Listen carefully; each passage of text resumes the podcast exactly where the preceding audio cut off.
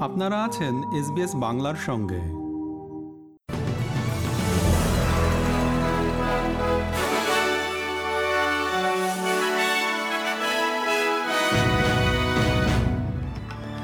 SBS Bangla. আজকের শীর্ষ খবরে সবাইকে আমন্ত্রণ জানাচ্ছি, আমি তারেক নুরুল হাসান। আজ বারোই মে, শুক্রবার দু হাজার তেইশ সাল। ভিক্টোরিয়ান লিবারেল পার্টির কক্ষ থেকে বহিষ্কার করা হয়েছে বিতর্কিত এমপি ময়রা ডিমিংকে। বিরোধী দলীয় নেতা জন পেসুতুর অভিযোগের ভিত্তিতে একটি ট্রান্স অধিকার বিরোধী ইভেন্টে অংশ নেওয়ার কারণে মিস ডিমিংকে নয় মাসের জন্য বরখাস্ত করা হয়েছিল যদিও মিস ডিমিং জোর দিয়ে বলেছেন যে এই সমাবেশের সাথে তার কোনো সম্পর্ক নেই, তবে তাকে বহিষ্কারের এই পদক্ষেপটি দলের অনেকের ভিন্ন মতকেই প্রতিফলিত করেছে জেমস নিউবেরি সহ বেশ কয়েকজন এমপি বলেছেন, লিবারেল দল বিতর্ক পেছনে ফেলে এগিয়ে যাওয়ার সংকল্প নিয়েছে The party has agreed to move forward. We're strongly moving forward behind John and the team. You cannot sue your boss and expect to keep your job. Suing your party and your leader is a gross act of betrayal, but we are moving forward united as a team.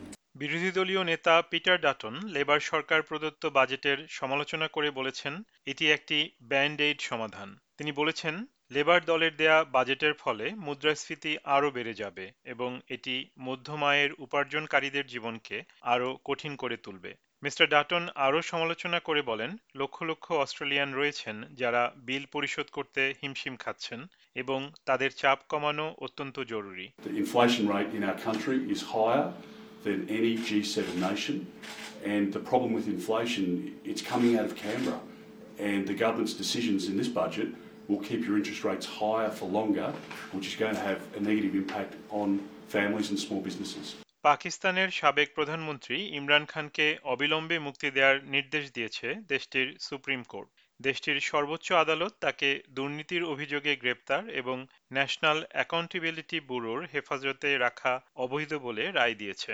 তবে পাকিস্তানের সরকার এই রায়ের নিন্দা জানিয়ে বলেছে, সাবেক প্রধানমন্ত্রীকে গ্রেপ্তারের জন্য অন্যান্য আইনি পথ খুঁজতে তারা বদ্ধপরিকর। আইনজীবী গোহর আলী জানিয়েছেন গ্রেফতারি বৈধ কিনা তা পুনর্বিবেচনার জন্য শুক্রবার আদালতে যাওয়ার আগ পর্যন্ত প্রাক্তন প্রধানমন্ত্রী এখন ইসলামাবাদ পুলিশের হেফাজতে রয়েছেন Tomorrow the case will be taken up by Islamabad High Court at 11 o'clock. That petition that we had filed for bail, that will be taken up tomorrow by the two judges of Islamabad High Court. And we are very hopeful that we will be granted the relief.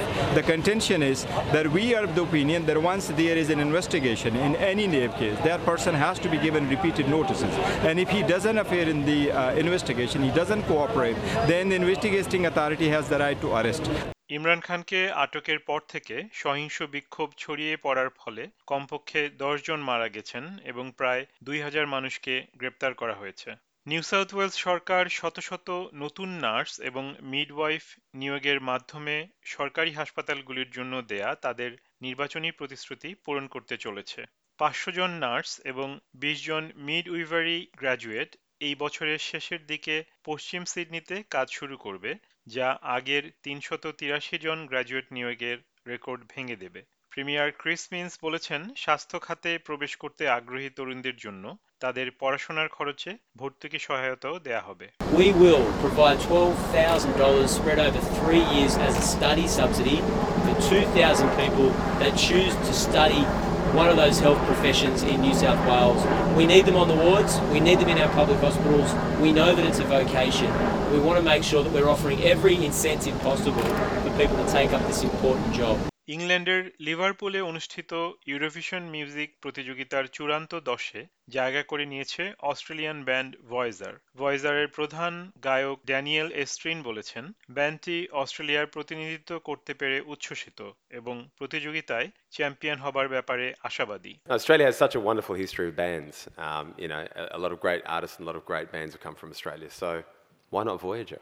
We promise you it's going to be all right. So I think that's the message for Australia staying in the competition. যুদ্ধবিরতির জন্য অনেকের আবেদন সত্ত্বেও Israel ও গাজার মধ্যে ক্ষেপণাস্ত্র বিনিময় ও সামরিক হামলা তিন দিন ধরে চলছে। ক্রসফায়ারে একজন বিশিষ্ট কমান্ডার এবং বেসামরিক নাগরিক সহ কমপক্ষে আটাশ জন নিহত হয়েছেন, যাদের বেশিরভাগই নারী ও শিশু। জাতিসংঘ মহাসচিবের উপমুখপাত্র ফারহান হক বলেন পরিস্থিতি নিয়ে জাতিসংঘের অনেক উদ্বেগ রয়েছে এবং তারা উভয় পক্ষকে থেমে যাওয়ার আহ্বান জানিয়েছে The border crossings uh, with Gaza have been closed. Uh, one of the things uh, that is a consequence of that is that it's prevented the scheduled entry of about 600 truckloads of goods carrying vital items such as food, medical supplies, and fuel. And so we're hoping that that can be resolved soon.